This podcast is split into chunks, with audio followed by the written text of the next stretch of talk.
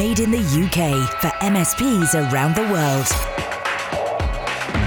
This is Paul Green's MSP Marketing Podcast. Hello, here's what's coming up on this week's show. You've trusted us with your business, and I'm telling you, this wasn't a thing that we were worried about two years ago, but now it's absolutely a risk to your organization. We're also going to be talking about how to run an effective LinkedIn campaign, and I've got a sales question so powerful you must ask it of every single prospect. Paul Green's MSP Marketing Podcast. I want to start off by talking about something slightly dull, but actually very important, and that's financial planning. You see, I'm moving house at the moment and I'm using the opportunity to review my will and just to look at my insurance policies and general finance planning in general. And I think this is something that, as business owners, we don't really take very seriously. I think because we're in charge of our own destiny and to a certain extent in charge of our own income, we never get round to planning things like pensions, life insurance policies, all of that kind of stuff. And actually, this stuff's really, really important. Not so much for now, but in case something does happen to you, or in the happy event that you make it to pensionable age and you don't want to be working at the pace you're working now when you're 65, 70, because I don't know many of us that really want to do that. So, uh, as I say, I've just revised my will. It's always good to revisit that every two to three years. And I've been working with my financial advisor on three potential scenarios for my life from here on in. And as I'm just talking you through these, just go through in your own head these three scenarios. So I'm 45 now all being well, I should have another 25, 30 years left. That'd be great. And scenario number one actually is living a long and healthy life. So I've been going through with my advisor what my income would look like at the age of, let's say, 65, 70. Now, I'm not sure how it works in the USA or in other countries, but essentially pensions have changed completely from being uh, in the UK from being a place where you put money and hoped you lived to take to these days you can buy some very smart pension products. And my IFA has been talking to me about some pensions that I can put a lot of money in. And then, in the event that I can't take that money out for whatever reason, then actually that money can be left for my dependent, for my daughter. So there's um, there's some really good different pensions out there. So the first scenario we've talked about is living a long life, and uh, the way that they've positioned it to me is to think of a pension these days as a tax wrapper and not just something you pay into. So it's just a very tax efficient way to put money aside. And in fact, we've come up with a figure at the age of 45 because I've got I'm not a huge amount of pension, two or three old company pensions, one I've been paying into a little bit for the last few years, but nothing substantial. And my financial advisor has given me a sum, and it's around about £2,000 a month. If I can put £2,000 a month into a pension from now, then by the time I hit 65, I'll have a million pounds in my pension pot. Now, that's actually quite an exciting figure because I don't have to pay a million pounds in due to the wonders of compound interest and investment. Uh, the over 25 years, that £2,000 a month plus what I've already got becomes a million pounds. And then I can choose to take out uh, a lump sum or I can turn it into an income or just do something else with it at the age of 65. So that's going to be one of my goals uh, is to get that going in the next few months. So scenario number one is living a long and healthy life, and that's the scenario that we all tend to think about. Scenario number two, kind of a bit more depressing, but something we need to plan for, because scenario number two is that you are dead. And some point in the next few years, you die. And you know it happens. And I don't know how old you are, but you know, at the age of 45 now, I know a couple of people who've died from cancer and it's real you know? These are these are people i've known quite well. So you have to consider what would happen if you were dead. Obviously this doesn't concern you so much as it concerns your other half your dependents. And you have to think about things like debt. So i've got some buy to lets and my plan for the buy to lets was always to enjoy capital growth and to sell a couple of them near the end and pay off. But what if I die? What if I died in a car crash tomorrow? We have to think about these things. So, actually, I've just uh, signed up for a number of different life insurance policies which pay out lump sums in the event of my death or if I'm given less than 12 months to live. So, that's great. So, I can lie under a taxi in my last few moments. I hope it doesn't happen like that. But I can lie there and at least have the peace of mind that all of my debts will be paid. My daughter will get my assets unencumbered and because of my will, she'll be protected and can't get that till she's 30. Because I don't want her having lots of money until I'm of a certain, she's of a certain age. Because we all know what would happen if you gave a 20 year old a significant amount of money. It wouldn't end well. So, scenario number one is living a long and healthy life. Scenario number two is dead. Scenario number three is the hardest one. And it's that you're alive, but you can't work. Now, I don't know about you, but that's my personal idea of hell. To be alive, but to be in sufficiently bad health whether that's some degenerative disease or some kind of disability or something that I can't work. And actually, it's the most expensive one to insure for. That's when you're into your critical illness, and there's a limit to critical illness. You know, there's only a certain amount of money that you can get from critical illness, and it's all to do with how much income you have. So if you currently earn, well, let's say your business makes 100 grand a year, you might only take 20 or 30 grand of that as your income on your tax return. They will have a look at your tax returns and assess uh, what income you have. So often, what you can get on critical illness insurance is completely different to what you are actually putting in your bank account. And this is where you need to do some extra planning. So if you can only get X amount on critical illness, you're going to need to go and get either some more buy to let properties or just something else to give you an income. Maybe buy another business uh, that you will own but not operate to give you an income. And these are the kind of things that a really good financial planner will just help you through because they can't sell you products for all of these things, but they you need someone who takes an overall view of your life and what might happen in those three scenarios. So, I'm in the process of doing that now. Maybe, certainly at this time of year, you know, mid January, this is a good time to look at this and say, maybe we should just get this done. And you and your other half should go and talk to some people and plan out what would happen in each of those three scenarios a long and healthy life, being dead, or being alive and not being able to work. And a bit of discomfort now and a bit of extra pain now and getting some stuff sorted out now does mean that whatever happens with your life, at least you can kind of go to sleep at night knowing that you've got it sorted out. And that can give you great peace of mind. Here's this week's clever idea. Most of the MSPs I work with do their own sales. And you can have companies doing well over a million pounds where the owner is still the primary new client acquisition person within the business. They might not be doing the account management anymore, but they are the one out seeing clients. And that's fine, there's nothing wrong with that. Because it's not like most MSPs are sitting down doing 10 sales calls a week. It tends to be one or two sales calls a week because obviously one client can actually bring on quite a, a fair significant chunk of monthly recurring revenue. Now, there's a question that I developed a number of years ago. In fact, I developed this when I was running a sales team of two field sales supported by three telesales. And we wanted to get some instant information to help us understand exactly where the prospect's mindset is. And this is something that you can use when you're doing sales calls. It's a question that you can ask of any prospect, which will immediately tell you whether or not they are a prospect in dire need of help, someone who is warming up to the idea of moving away from their incumbent, or someone that's just a tire kicker. They're just sort of fishing around for quotes. In fact, you might want to use this question at the qualifying stage. I'm sure you jump on the phone with your prospects before you physically go out and see them. This would be a great time to ask the question. This is the question. On a scale of 1 to 10, where 1 is awful and 10 is amazing, how would you rank your current IT support company? Let me say it again. On a scale of 1 to 10, where 1 is awful, 10 is amazing, how would you rank your current IT support company? Now, the point of this is to get them to commit to telling us about their existing incumbent supplier. If they respond with a score of 8, 9, or 10, there's no opportunity for you right now. So you may choose to meet them because they're maybe a future opportunity, but the chances are I'd part that one for a year or a couple of years because 8 to 10 is happy. That's actually it's the kind of score you would want your clients to give you. 8 to 10 means the level of dissatisfaction just isn't there yet. And we all know that people switching from one MSP to another is a very slow process because better the devil you know. Inertia loyalty keeps them with someone before they're ready to move. Now, if they answer 5, 6, or 7, then an opportunity is coming. It might not be now, it might just be on the edge of now, but it's certainly coming at some point. Because actually, 5, 6, or 7 is a level of dissatisfaction. In fact, if you asked your own clients this and they replied 5, 6, or 7, then there's something wrong. Emotionally, there's some reason they're starting to disconnect. They're unhappy.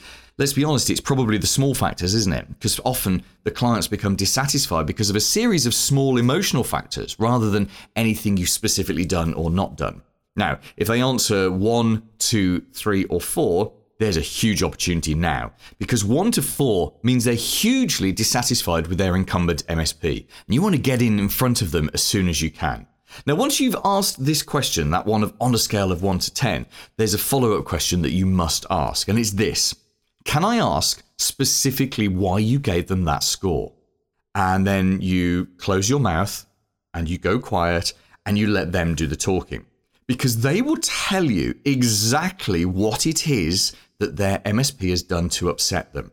In fact, they'll blurt something out and if you keep quiet, it then encourages them to say something else. And they'll tell you, and it might be something like, oh, I don't know, we just we just feel like we can never get them on the phone. And you know, it's such a pain when we do get hold of them. It just everything just seems to take so long and blah blah blah blah blah. And they will blurt out to you the reasons that they are dissatisfied with their current MSP. And take careful notes on those. Because when you go to meet with them in a couple of days' time, you can use that information to poke the pain a little bit. It's the pain they have of their current incumbent MSP. There's some pain there, and you can poke that. And you wouldn't be as crass as to jump in and say, Hey, on the phone, you told me XYZ. But you could say, so, one of the things that some people are unhappy with with their IT support company is the level of uh, the time it takes to answer calls. How much of an issue is that for you right now? I mean, even that sounds like a bit of a crass question, but I'm sure on the day you'd come up with a great way of moving them round to their level of dissatisfaction before, of course, you ask them more open questions. So, if you're not currently asking this question as a qualifier, I would start doing this immediately. Not only will it save you some time not going out to see time wasters, but I think it will make it dramatically more likely that someone will dump their incumbent MSP and move over to you instead. Paul's blatant plug. This week it's one for my listeners in the UK, and it's about getting an absolutely cracking video on the homepage of your website. So, I've said in previous podcasts, you need two types of video. You need regular, disposable video that can go on your blog, on your social media, all of that kind of stuff. And that you can do yourself. You can either get it animated or just get on your mobile phone. It doesn't have to be a Hollywood production. But there's a video that you should have on your homepage, which should be as good as you could make it. And that's a video, a 60 second summary of your business. And this video works best when it's your clients talking about you. If you think about it from the prospect's point of view, someone who comes to your website, who sees a video of your existing clients saying how great you are, that's amazing social proof. And in fact, they're going to listen more to your clients than they will actually listen to you. So we have a service. Uh, it's a joint venture between myself and a very good friend of mine called Darren Wingham. He does all the videos, and I find people that can buy videos from him, and it's called mspvideos.co.uk. Now, Darren will come out, he will arrange everything, he'll talk to your clients if you want him to, and he will take responsibility for making sure you get this amazing 60 second video that can actually become, it, it, kind of goes at the top of your website. It becomes one of your primary marketing tools. A 60 second engaging video featuring maybe you, but certainly some of your clients. And while he's there, he can also do some headshots for you, so you've got decent photos. Uh, he can also do two or three other videos for you. It depends what you want to do. And I'd have a chat with Darren. So you can go and check out all of his portfolio and see Darren's availability to give him a call and uh, book in with his live calendar. And all of that is available at mspvideos.co.uk. The big interview. My name is Matt Solomon. I'm the Vice President of Business Development. What ID Agent does is we monitor the dark web for compromised credentials associated with organizations. So what's happening is employees are using their work emails on third-party websites. So think of like LinkedIn and Dropbox. Those websites get breached and expose potentially work credentials, network passwords, things like that if they're being repeated. How many MSPs are not yet offering any kind of dark web monitoring? Uh, I mean, I'd say that's a high majority still haven't adopted to this. I mean, ID Agent was the first dark web monitoring company in the channel. So we we brought it to the channel in May of 2017. So this was a completely new concept. No one was talking about it back then. And those 30 months. I mean, we've brought on 2,400 partners. I mean, that is an incredible number, and any vendor would be happy to grow that quickly. But in the scope of like the MSP space worldwide, that's a really low number, actually. So we think there's just massive opportunity for MSPs to, to still have this as a differentiating product. And why, why do you think MSPs haven't embraced dark web monitoring? Is it because they don't necessarily get it, or is it because they don't think their clients want it? Yeah, so sometimes I think it's they're not sure their clients want it. So honestly, the number one objection we get I want to see if my clients will buy it first. That's something we like really strongly fight against. our message is you shouldn't be asking your clients if they want dark web monitoring because the answer is going to be no, probably because no one wants dark web monitoring. But whether they need it is a whole nother question. You know, stop asking if they want this and start telling them why they need it. MSP's clients often think that they're already doing these things and doing it at no additional cost, right? Um, and so it's definitely the onus is on on the MSP to come in and say, look, you've trusted us with your business, and I'm telling you, this wasn't a thing that we were worried about two years ago, but now it's absolutely a risk to your organization. So, one of the things I always say about business owners and managers is that they don't know what they don't know, which right. is, is, is, a version of exactly what you just said there. And what, what first put ID Agent on my radar was when one of, uh, one of my clients uh, was talking about using it as a prospecting tool. The, the idea of being able to sit down in front of a business owner and show them that they have been breached in some way is quite a powerful one. So, how exactly does that work? Yeah, so the, with the prospecting tool, you're putting the domain of really any organization and it pulls up the 100 most recent emails and passwords on the dark web. Now, an important note is that we are masking the password after four characters for privacy reasons. But what it enables an MSP to do, and you kind of alluded to this, it's proof of that something's actually occurred already versus having to kind of speak in these terms of, well, this is likely to occur and this could definitely happen at some point. This is something that's actually happened already. And this is why we need to talk about 2FA, password management, security training awareness. It's it's just unbelievable how this data allows you to sell other products. But just kind of getting back to the core, it gets you meetings you would never have access to. I got my foot in the door to 50 plus Fortune 500 companies. I had the CIO of Starbucks, Walmart, Panera Bread, Best Buy, like SC Johnson on phone calls with me. I didn't have a single contact in any of these organizations. I just reached out to, you know, who I thought would be appropriate and it was like a simple message. I just said, "This is what we do. We ran an initial scan. You you have X number of credentials on the dark web can we jump on a call and talk about the data and, and, I'll provide you a lot more context. So your, your best performing MSPs now, specifically, how do they use this as a prospecting tool? So do they, for example, do as you said there, you know, just, just contact people out the blue and say, hey, we found some information about you on the dark web. Do they have to explain what the dark web is? Um, do they instead just take, do they take reports to meetings? What, what are they doing specifically? What are they doing that makes the, the most difference? So, I mean, there's definitely ones that are doing the kind of the more cold prospecting, like I just said, uh, where they're sending out maybe email campaigns revolving around the number of credentials. And regardless of how you do this, you should never share the data unless you're doing an in-person meeting or a screen share. Because I'm telling you, if you send this data without context, I mean, every objection you can think of is it's going to come up and you're not there to answer those questions. Uh, so yeah, cold prospecting events have been a massive success. So you think of, you know, in the States, we call them lunch and learns. So whether you're inviting your current clients or prospects into, you know, a, a, a seminar about security, I mean, believe it or not, sponsoring a golf hole at a, like at a golf outing, like, a, you know, a charity event, that's been massive successes for MSPs. And the idea is one, you're either running a live data search at the event or two, you're offering free complimentary dark web scan if they drop your business card. And generally, 80% of domains that are being run have a credential exposure. So you're almost guaranteeing yourself meetings by getting people to engage with you at events. Because if you see your number of credentials, it's, I mean, how do you not want to see the actual data? Yeah, That's, it has a real, has a real. I've got to see that feel to it, hasn't it? That's very, very clever. Uh, yeah. Uh, Matt, thank you very much for being on the show. How do we best get in touch with you? you can just go to our website idagent.com and there's a partner with us uh, and you can just submit for a demo and that's pretty simple paul green's msp marketing podcast ask paul anything Hi, my name is Ben Schneider. I run IT Guys. I'm interested in how to run a LinkedIn campaign. Can you help me? Thanks, Ben. So, I assume you mean by a campaign, an advertising campaign on LinkedIn. And certainly, the LinkedIn advertising platform, it's not easy to use but you can go through and you have to pick your objectives. So yours is probably lead generation or website visits. Uh, you can build your target audience. All of these kind of guides are obviously there in uh, LinkedIn support articles, and then you can pick your ad format and you can do image adverts, video adverts, uh, message adverts, dynamic adverts. There's all sorts of different things you can do. We have done loads and loads of LinkedIn uh, advertising and I'll be honest, we've found LinkedIn very hard to get an ROI for the advertising. Now, we weren't spending huge amounts of money, maybe 10, 20 pounds a day. And sometimes it was quite hard to actually spend that money because people just don't seem to engage with the adverts on LinkedIn in the way that they engage with adverts on, say, Facebook. Now, we're targeting MSPs, so it's B2B adverts, the same kind of adverts that you'll be using because you want to reach uh, B2B people as well.